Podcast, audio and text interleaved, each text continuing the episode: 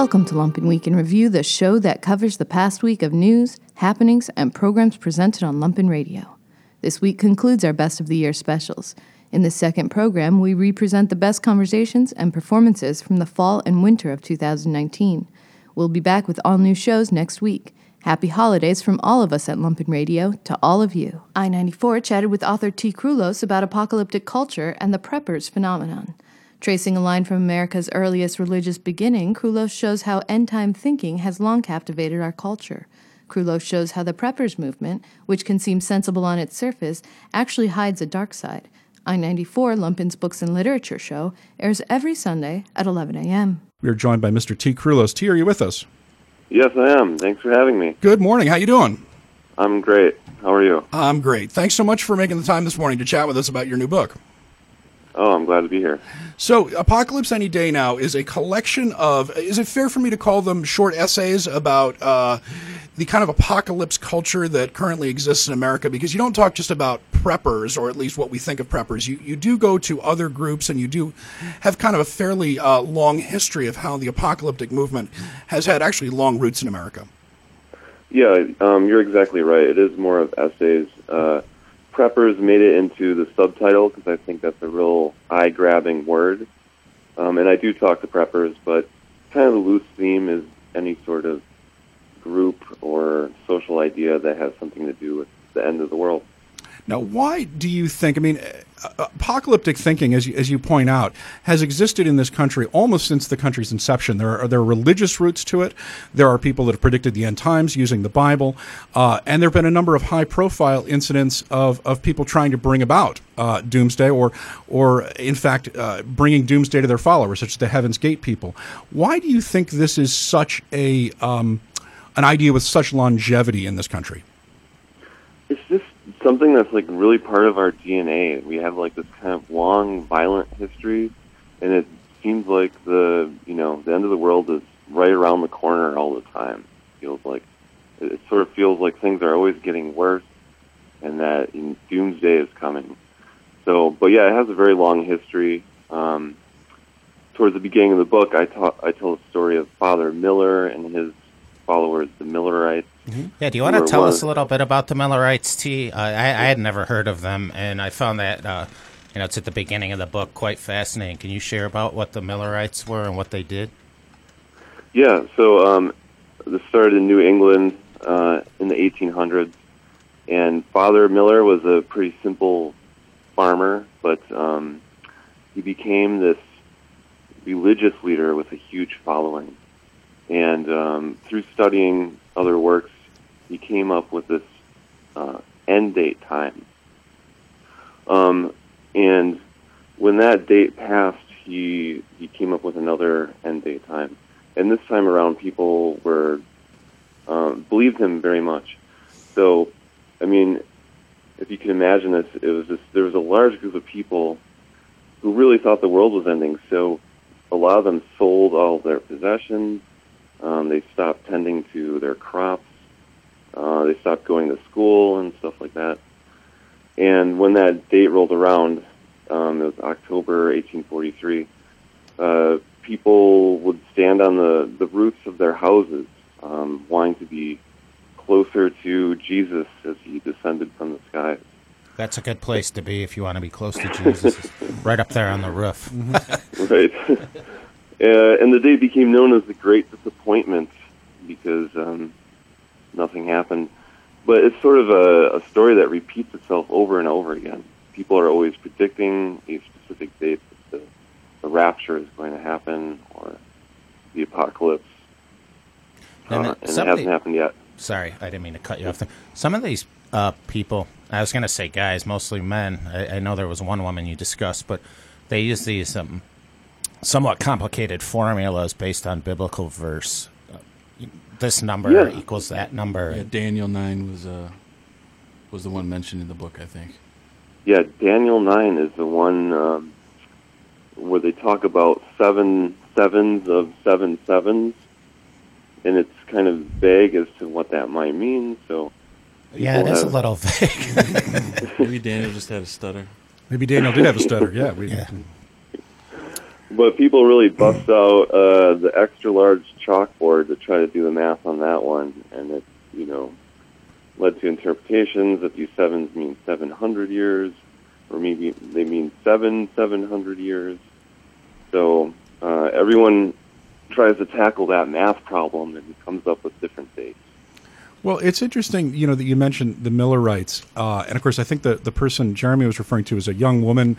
Uh, I believe her name was Rachel, and she predicted the end of the world in t- what 2016 or 2017. Yeah, it was a recent one. It was a more recent one. W- one of the things that fascinated me about that kind of history of our culture was that the Millerites and, and others came out of a large, uh, very agrarian religious set, set of religious movements that happened in America in the 1800s. Uh, the Mormon Church, the Church of Latter Day Saints, came out of this. The Transcendentalist movement, um, and up until you know fairly recently, you could see Dr. Gene Scott on religious broadcasting in America. He's passed away, but he did pyramid numerology right on the air with the giant chalkboard you're talking about. So there, there was, there's more than just apocalypse going on here. There seems to be something in the very American soil that seems to embrace um, these kind of fairly out there largely unsupported ideas as long as they're based on on some sort of biblical math. And i wondered if you could uh, in your in your study and, and in talking with these people was there a reason why that was so attractive? Was it because they were deeply religious people or or was it because it it helped them in a sense make sense of what seems to be a chaotic world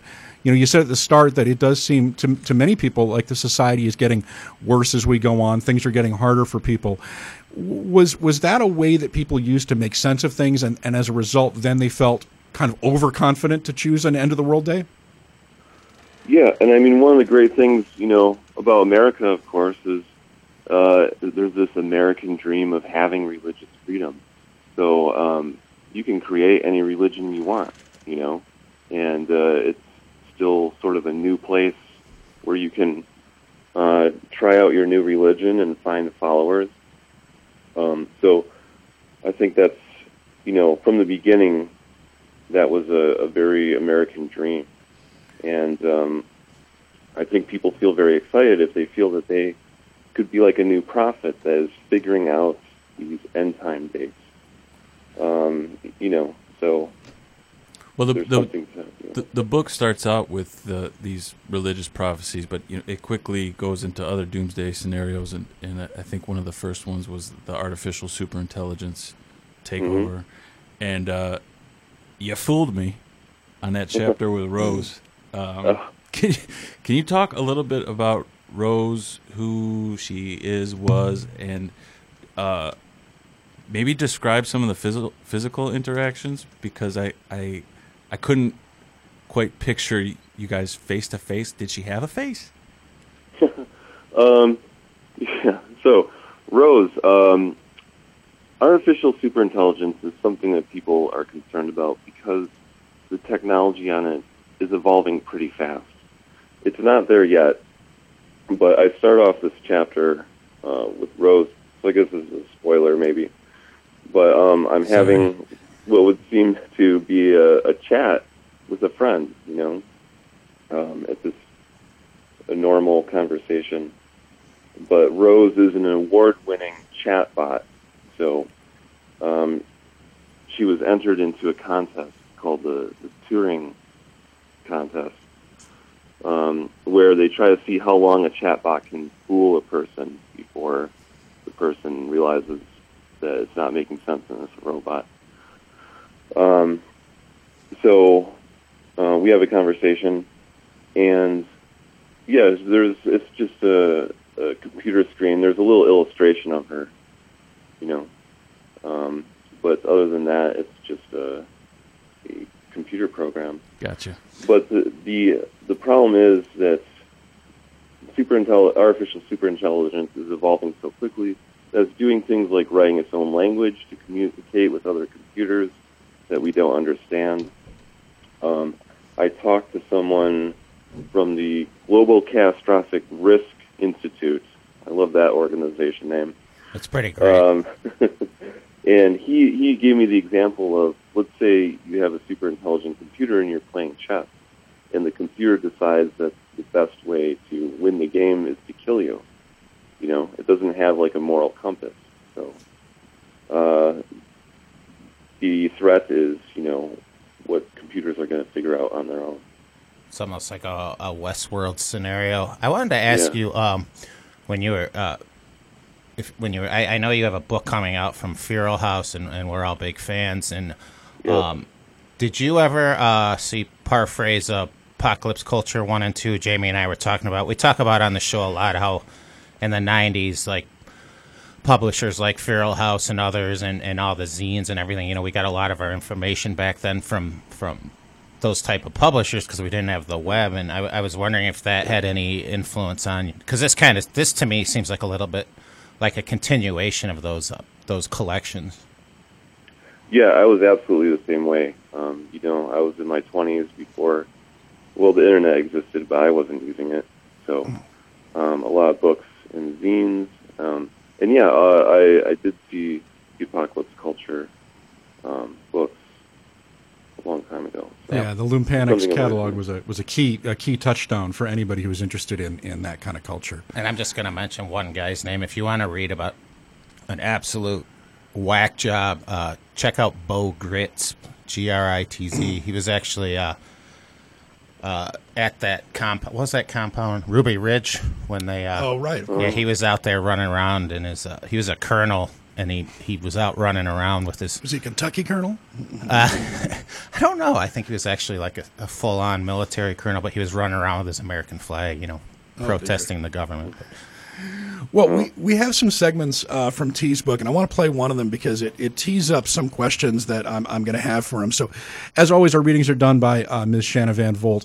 And today's music is provided, of course, by International Anthem. It is Crush Love. But this is a selection from Apocalypse Any Day Now by T. Krulos. We'll be back in a couple minutes after this reading. It used to be the number one American ideal was depending on yourself and not other people, James told me. I'd met up with him and his friend and prepper ally, Doug, at a cafe in Sheboygan, Wisconsin called Paradigm Coffee and Music. They agreed to talk to me about the prepping lifestyle, but like most preppers, were extremely secretive, so they asked that I give them aliases and keep some other details off the record. Sheboygan is a city of just under 50,000 people and sits on Lake Michigan and is known as the bratwurst capital of the world and also the city of cheese, chairs, children, and churches. James had responded after I had put a message in a Facebook group called Wisconsin Preppers. They told me what the world was going to be like when the SHTF, when the SHTF, whatever it might be, nuclear attack, a breakdown of society, civil war, natural disaster, or whatever else, society will break down. There's going to be two groups, Doug explained those who have and those who have not.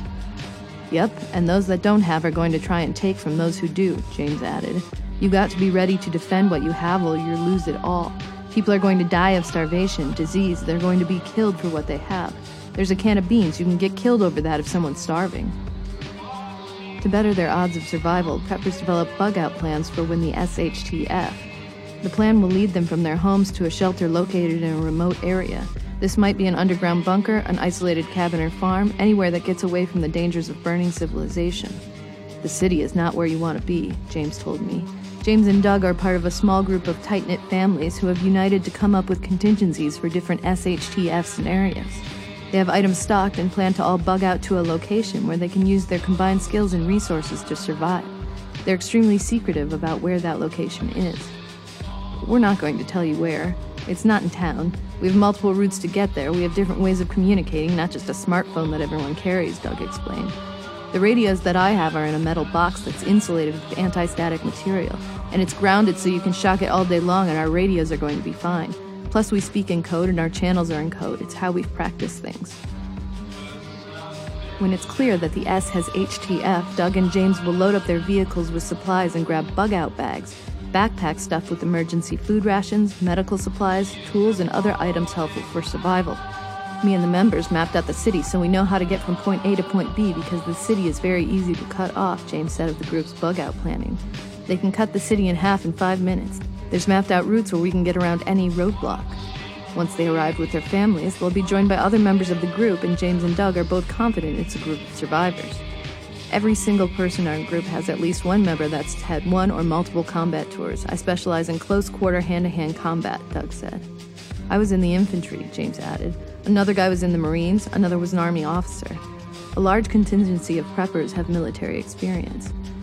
All the preppers I know are not anti government. We're not forming a militia. We're just taking care of each other, James said. So if something does happen, we're going to have a chance to survive.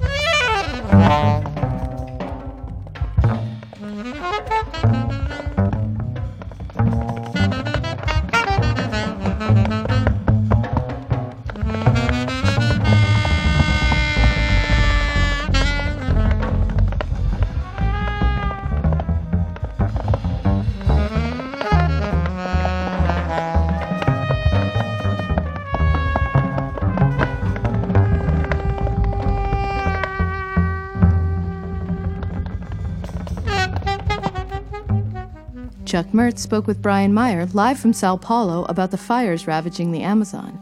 Meyer discusses Brazil's right wing government, how the forest went up in smoke, and what can be done about this looming environmental disaster.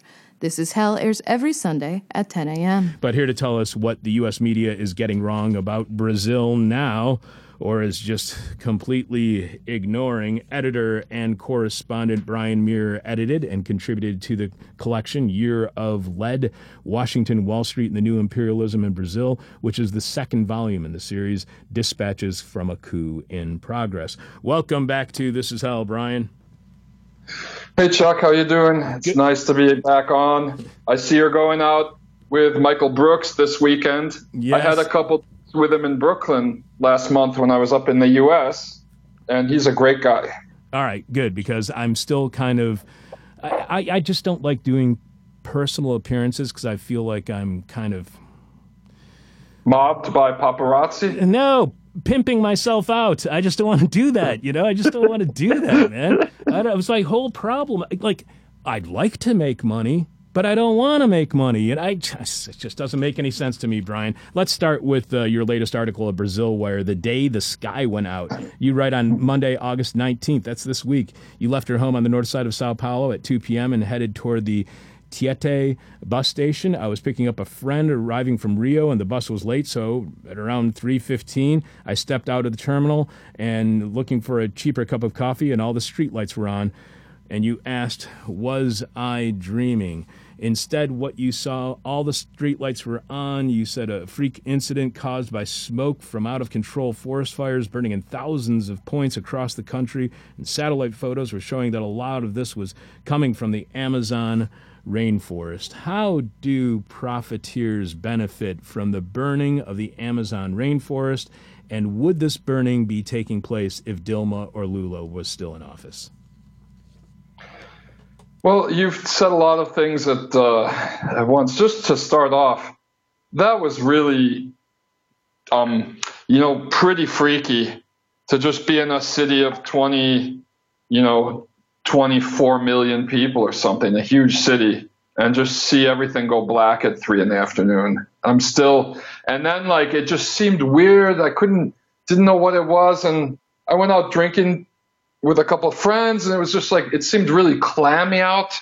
And as I got home, I found no, that was smoke from the Amazon jungle, which is like a thousand miles away. Okay, it was like it was like a you know I I felt like the woman in that Lars von Trier movie. What is it, Melancholia or something almost? You know, like what the hell is going on? How could how could the city get dark from smoke a thousand miles away. So you had never seen anything even you'd never seen anything even close to this before in your life. No, I mean I I lived up near the Amazon for eight years, like on the entryway to the Amazon, São Luís Maranhão, in a state half of the state's like in the legal Amazon region, and the other half is pre-Amazon. And I've seen all kinds of forests burning. I used to see like on the local news that this or that little town in the countryside was got dark in the afternoon because of forest fires nearby. But I've, I've never seen this is a. I mean, imagine like if Chicago just got dark at three in the afternoon because there were fires burning in Louisiana. How much smoke would that have to be? And it wasn't like one little cloud that drifted, you know, down or something. It was a continuous smoke cloud stretching from the Amazon jungle down south over Sao Paulo. So, how have Brazilians reacted to the burning of the rainforest? Do they do they have national national pride in the forest, or do those on the right simply not care about the forest and deny the impact of the burning of the forest on the climate and Brazil's environment? Well, it's, you know, first of all, what drives this all is international capitalism. You know, it's luxury products going up to the north like beef, soy, you know, and things like that have, that have, and, and minerals, you know, like gold and things like that, aluminum, uh, alumina, which is a prime ingredient in aluminum, nickel, all this stuff that's used up in the rich countries in the north comes from the Amazon. You know, like I remember in the 80s when I worked at Greenpeace, McDonald's, I believe, was still buying a lot of its beef from the Amazon. So, the, you know, they helped develop the beef market in that region. And it was the World Bank that first convinced the Brazilian government that they should incorporate destroying the Amazon rainforest into the national development plan.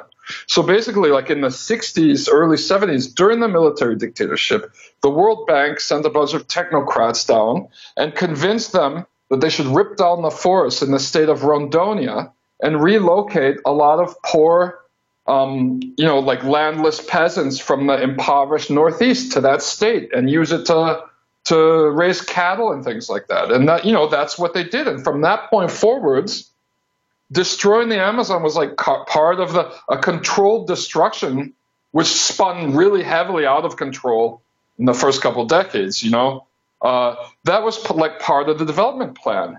And it wasn't until um, really, you know, like Chico Mendes in the 80s, who was killed, uh, and his second in command, Marina Silva, who ended up working as Lula's uh, national minister of the environment. You know, you saw inklings of this change of mindset during the end of Fernando Henrique Cardoso's presidency, but it was really the Lula administration that started uh, making the argument that it would be better for Brazil's development to preserve the Amazon rainforest than to destroy it. And so this is why, and this is something you're not seeing at all, you know, on the, uh, in the Guardian, for example. I mean, I, I remember when Dilma Rousseff was thrown out of office, Jonathan Watson, the Guardian, said, well, the PT's record on the environment was horrible, but Michelle Michel Temer's appointing Sarney Filho, who's a veteran environmentalist, and that could be a good sign of this all. It was a ridiculous thing to say from him. The Sarney family deforested the entire state of Maranhão, where I lived for eight years. And it's, uh, but uh, there was a report given to the United Nations in 2014 called Deforestation Success Stories, okay, by the Union of Concerned Scientists. And chapter two of this document is entitled Brazil, the world's biggest reductions in deforestation and emissions. Okay? Uh, and this is like a, actual like UN report that was generated by this Union of Concerned Scientists, whatever. But they detail exactly what happened, you know, and during the Lula years, they cut, they didn't eliminate deforestation, but they reduced the level of deforestation by 84%.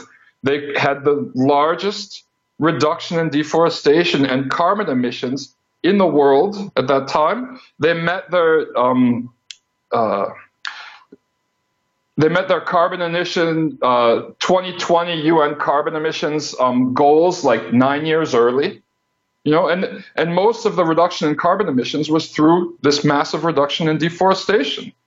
You know, and so that was all just that's all just completely been undone in the last two years, three years since the coup, four no, sorry, three, whatever, three years since 2016. That's all been undone, and we see now that you know Bolsonaro came into power, sending out all these signals to the ranchers and the miners, you know, the the soy farmers and everybody who's interested in ripping down rainforests that he wasn't going to punish them. He cut the budget for the governmental agency fighting global warming by 95%.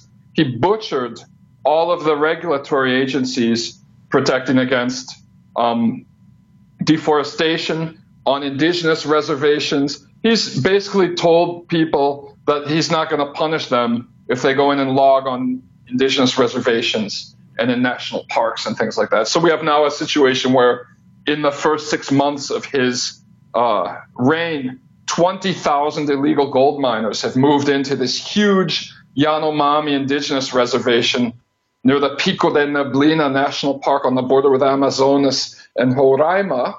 And they're dumping all this mercury into the rivers. And all of these indigenous people are dying of diarrhea right now from drinking this river water. All the fish are dying. Good. So and that, that's just like one example. The level of deforestation has gone up 82% in the first six months of this year. So that's why we have a 1,000 mile long cloud of smoke. Size matters, size matters, with Kyle Seismankowski.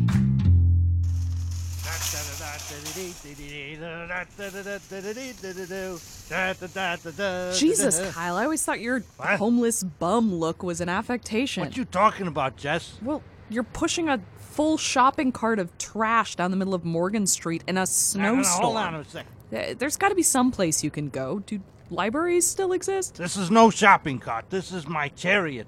And with a little help, It'll carry me to race victory. I hope I don't understand what you meant by that. You haven't heard of the Bridgeport I did a Nimrod thingy? It's huge. The Iditarod? Oh, there is no way that you or that shopping cart are making it to a dog race in Alaska. Yeah, we got one right here in Bridgeport. Been running it every winter since the 30s. I am finding this difficult to believe. Oh, you find it difficult to believe. Well, now let me tell you something. I gotta go hide stuff for half price at Unique on Monday right now, so I don't have time for your crazy today. Well, hold on a sec. There's a lot of history and probably some safety concerns, but the main point is the first prize is 500 simoleons. Wow, I cannot wait to support this proud local tradition. Where do we start? First, we gotta find some dogs. Once we got those, we can enter the race. Piece of cake.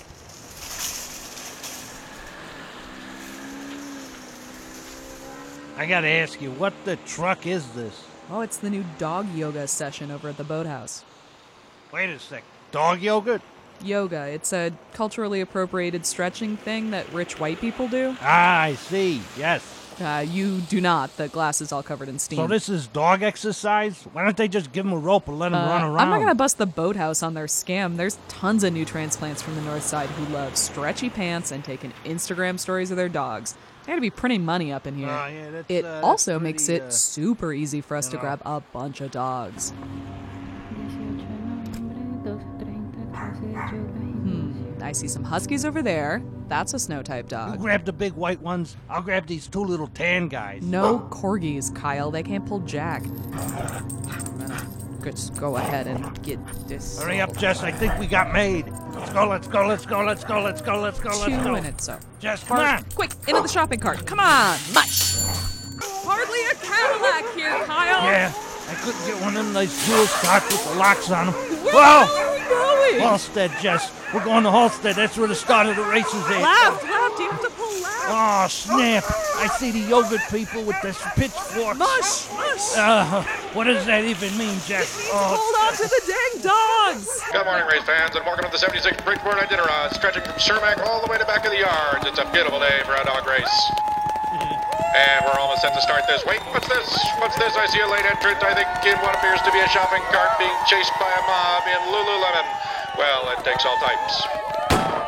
And they're off.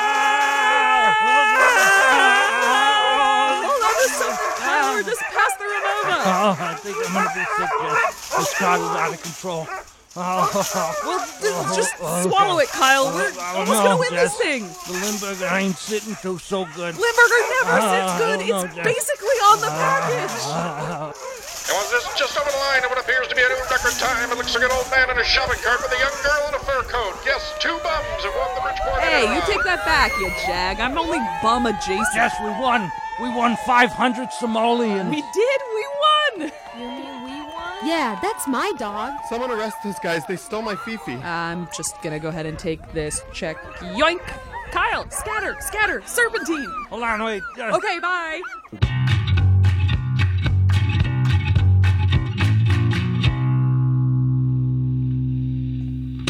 Mario Smith chatted with Aaron Cohen, author of Move On Up, about the roots of the Chicago sound. Cohen explains how Chicago's R&B scene was rooted in the Black Power movement, how the sound had an international impact, and why Chicago's music remains so popular in the north of England. News from the service entrance airs every Thursday at 2 p.m. I am very happy to have my friend Aaron Cohen. Aaron Cohen is the author of a new book on Curtis Mayfield. Eh, More, more on Chicago music than just Curtis, but it's called Move On Up Chicago Soul Music and Black Cultural Power. Uh, Aaron covers the arts for numerous publications and teaches English, journalism, and humanities at City Colleges of Chicago. He is also the author of the book Aretha Franklin's Amazing Grace, and he joins us live in studio today. What's Mario, up, man? what's up? Thank you so much for having me in. This is great to be here. Such it's a- good to, to have you here. I'm really glad that uh that you're here, and um, this is uh this is really really a good time uh to be talking about this book. Was at a big press conference this morning about the uh. A year in music, Chicago 2020, um, and and we have a, a living testament, a living document about Chicago music. Uh, before we go too far into the book, uh, what was the impetus of writing this book? Well, I always felt that as a writer, I wanted to fill gaps, and I felt that the connections among Chicago soul music, R and B, the political, cultural changes, a book combining all of those had not been written. So I thought I should write it. Mm-hmm. As well, I wanted to also talk about what made the music sound so distinctive, all of the factors that went into that. And I wanted to talk about how many of the musicians became change agents themselves, sometimes through direct political action, like Jerry Butler, a singer who became a Cook County commissioner. Mm-hmm. Sometimes it was just through people asserting their own identity. Sometimes it was people like Curtis Mayfield writing song lyrics that were part of the civil rights movement. Other times it was musicians taking ownership of themselves as much as they could, whether it was in the studio or owning the studio. Yeah. Um, we talk about the Chicago sound. It is like an albatross in some ways because people are still trying to figure out what that really means. It means different things to different genres of music. The Chicago sound is house music. The Chicago sound could be hip hop. It could be blues, most definitely.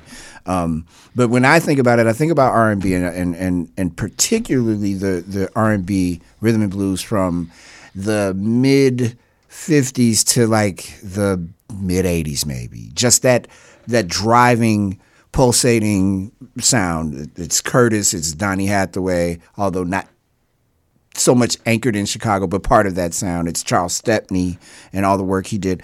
What do you, when when when someone presents that to you like what is a chicago sound? What is your answer to that? My answer to that is that to me, what defines the Chicago sound is not as interesting as who were the Chicago sound makers. Hmm. Because when you talk about that period of Chicago R&B music, very diverse. Mm-hmm.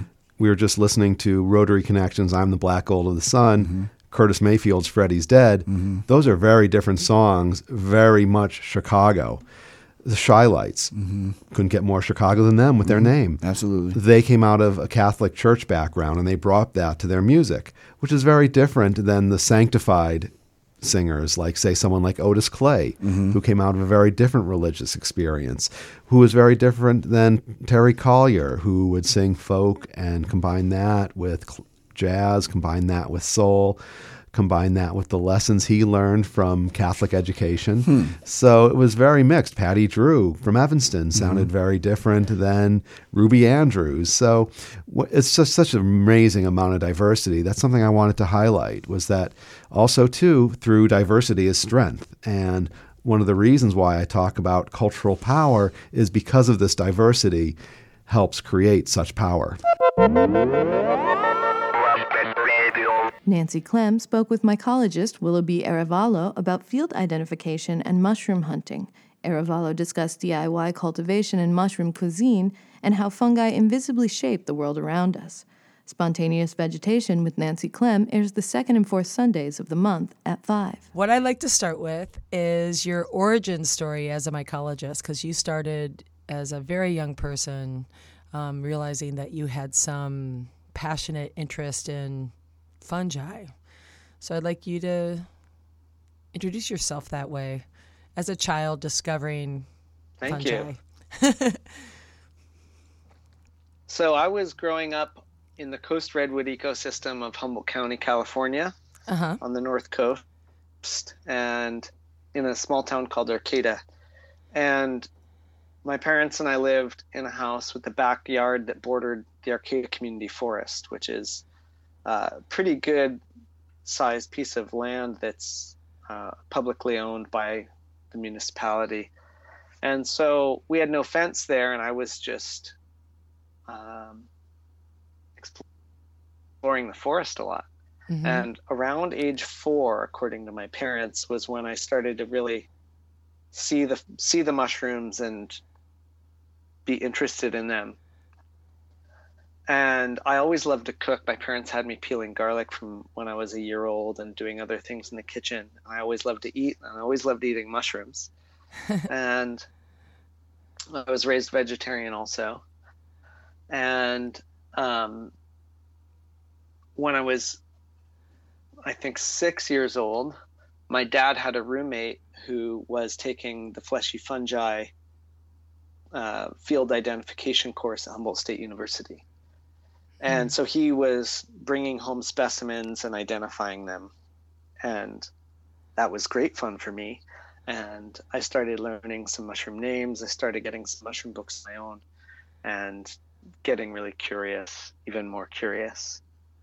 And a lot of kids, um, and I think particularly in our culture, um, there's a conditioning towards boys having this um, type of demonstrative knowledge of like dinosaur names, things like that, learning these these kind of abstract names and things like that. I'm pretty into that, and uh, carried kind of straight from dinosaurs into mushrooms, realizing that dinosaurs were a thing of the past and mushrooms were right here with me. And so my dad started bringing me to Humboldt Bay Mycological Society meetings when I was nine, and um, just based on my interest, not his, although he was somewhat interested too.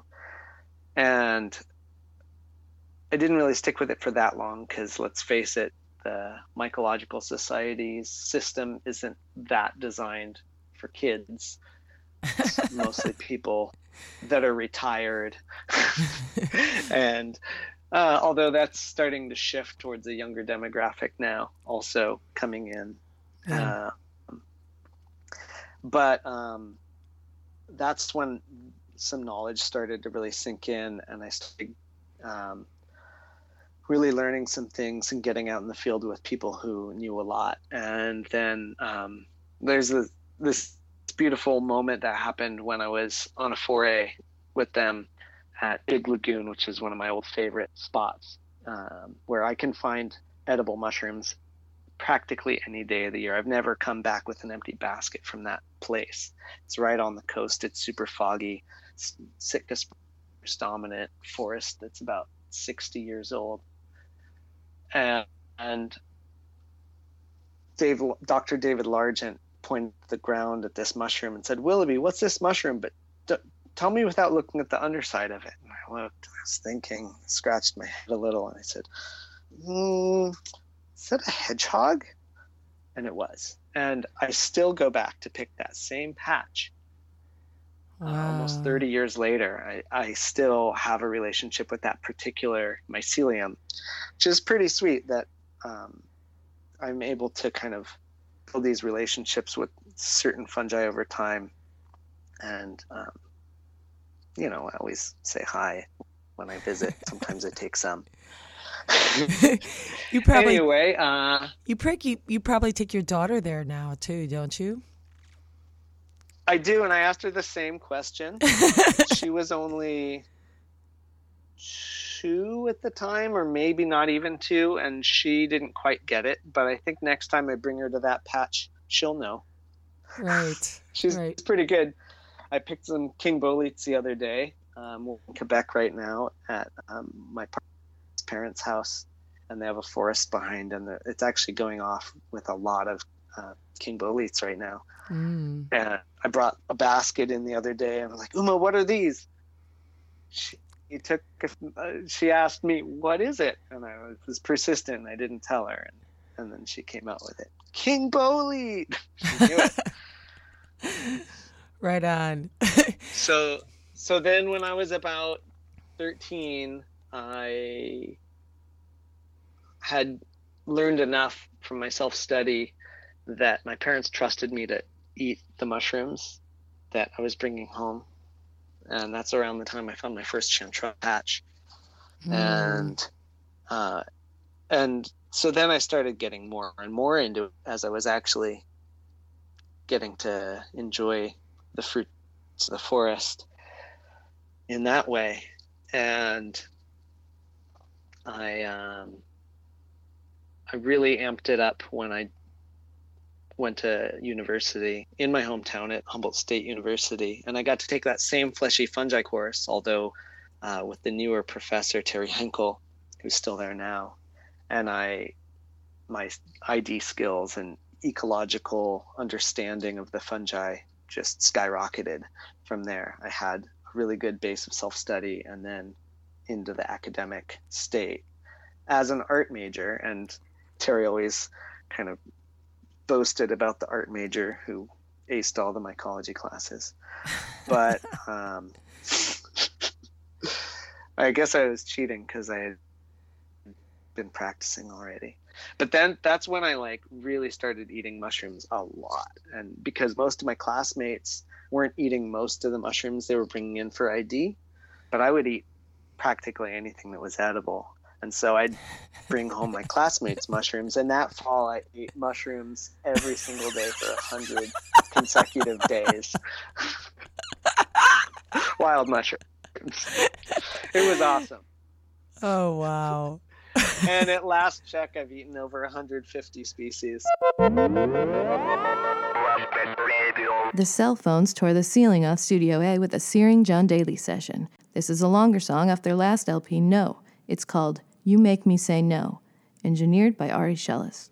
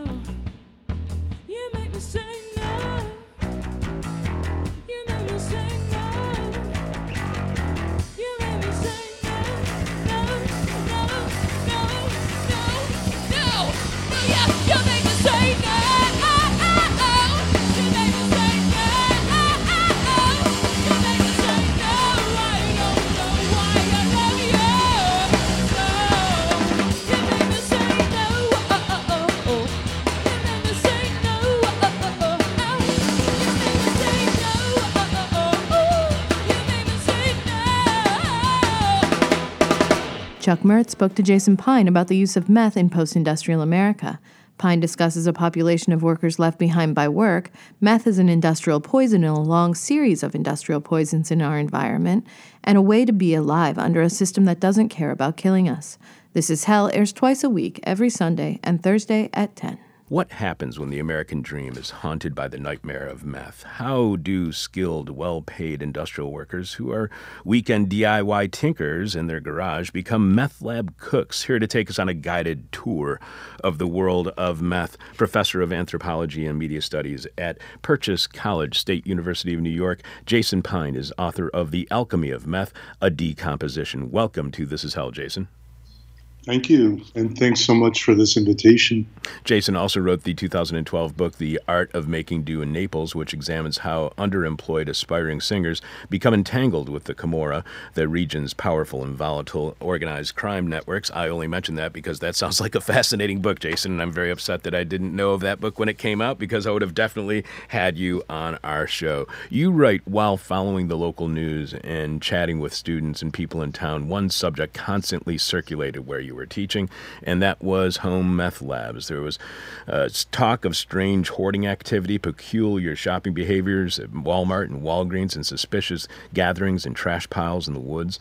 There were reports of homes colonized by meth cooks while the owners were on vacation, bizarre property crimes, exploding trailers, and the horrid discovery of what had been in, hidden inside emaciated, toothless tweakers, stockpiled guns and ammunition, and abused children. There were many concerns among these rumors and truths truths that drew my attention. But what unsettled me most was the fact that so many people were making meth. Unnumbered cooks were transmuting ordinary household products into an elixir that radically transformed the way people lived, worked, and died. How obvious do you think it is to people working at Walmart that the people who are buying these household products are buying them to make meth? How obvious is the meth industry in counties like the uh, pseudonym name? Name that you give to this one, St. Jude's County. How obvious is the meth industry?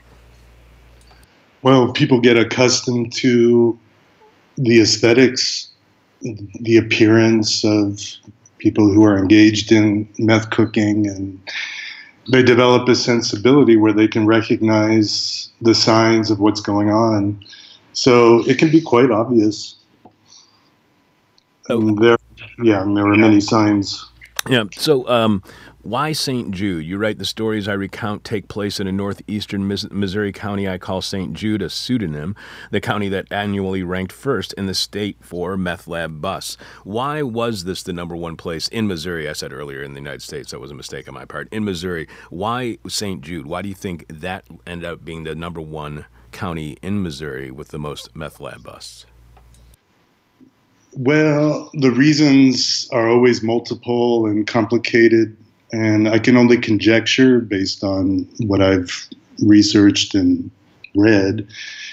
Um, initially, it was popular because of the landscape of poverty, of deindustrialization, although I prefer the term late industrialism because this is a place with an ongoing process of deindustrialization, whereas more metropolitan areas have replaced the industrial labor force with uh, other kinds of new economy forms of labor, like information information based forms of labor.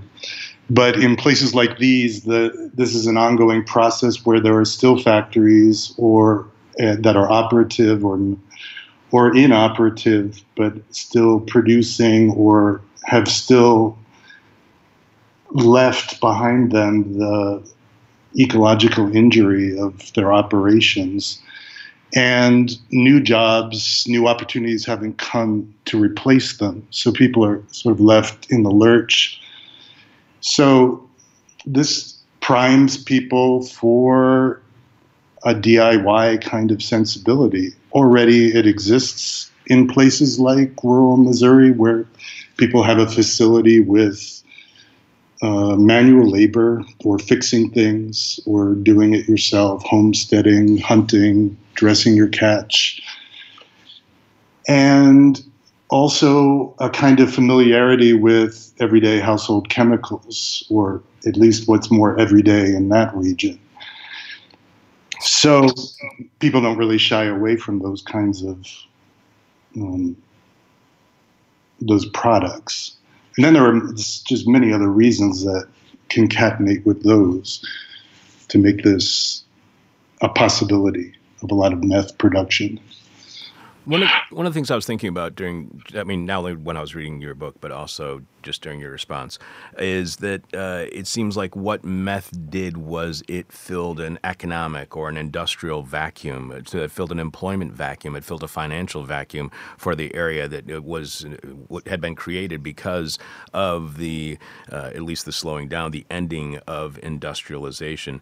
Do you think that something like meth was inevitable when that new economy did not come about? Do you think that an illegal economy was unavoidable and inevitable when we change from industrialization to this more service uh, information industry economy?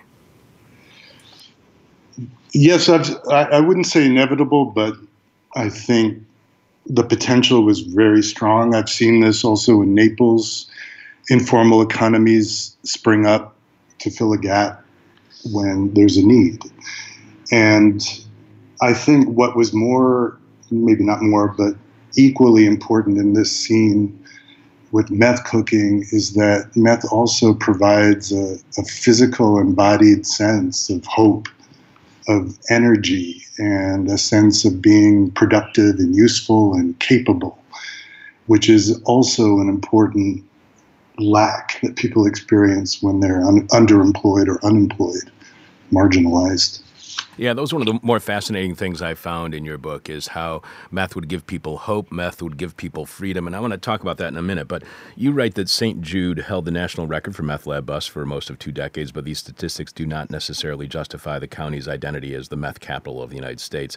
The statistics gloss over the complexities of the political and economic geography that makes measuring meth lab incidents possible or desirable in any given county or state, rather than revealing the extraordinariness of one area of the United States States, the statistics obscure the intricacies of narco capitalism, how drugs are entangled with broader economic interests, and of narco politics, how concerns about drugs are woven into forms of governance, particularly policing. And I don't think these are two terms that people come in contact with or consider very much. So, narco capitalism, how drugs are entangled with broader economic interests.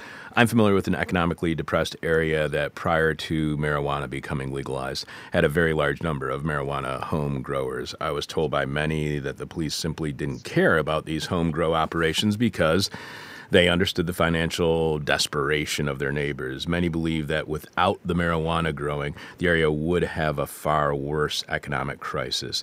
Do you did you see or witness any of that in Missouri? That the police seem to be turning a blind eye, law enforcement seemed to be turning a blind eye because they understood the importance, the necessity of an illegal industry to the people they were trying to serve and protect.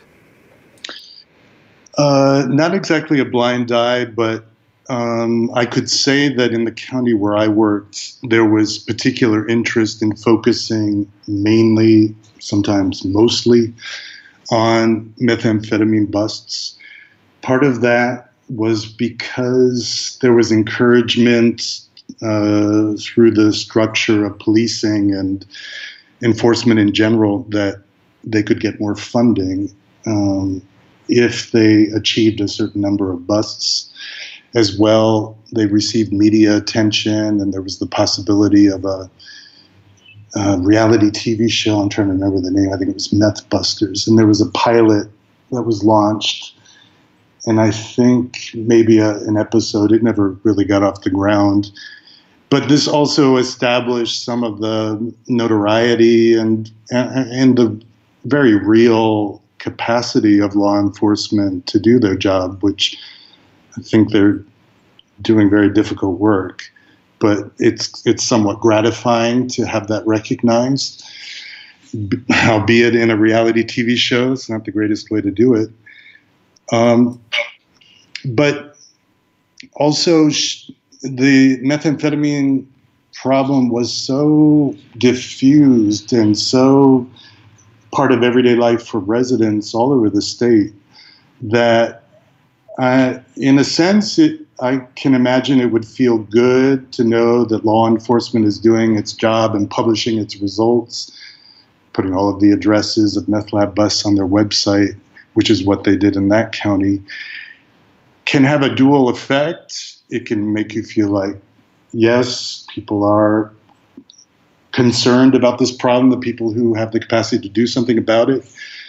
It could also highlight the problem and make you feel a lot of discomfort. It can also stigmatize the place. And of course, I could also be participating in that, which is why I'm also concerned about the problem of statistics and nomenclature like meth capital and Missouri in general as being particular in in terms of this phenomenon. And one thing I'm trying to do with this book and talking to you now is say this isn't a problem about Missouri and it isn't even a problem about meth. It's this is one way of talking about and noticing something that's much more widespread. And I think you're already onto it with your show in general, which is capitalism. Are we Juliet? Are we Juliet? Are we Juliet? Are we Juliet? Are we Juliet? Are we Juliet? What's your next tip, do you? Um, yeah, I got another one. Um, this is more of a social tip. Okay. More of a sort of a uh, well, I mean, establishing dominance is social, but this is more specifically Mm-hmm. tuned into social.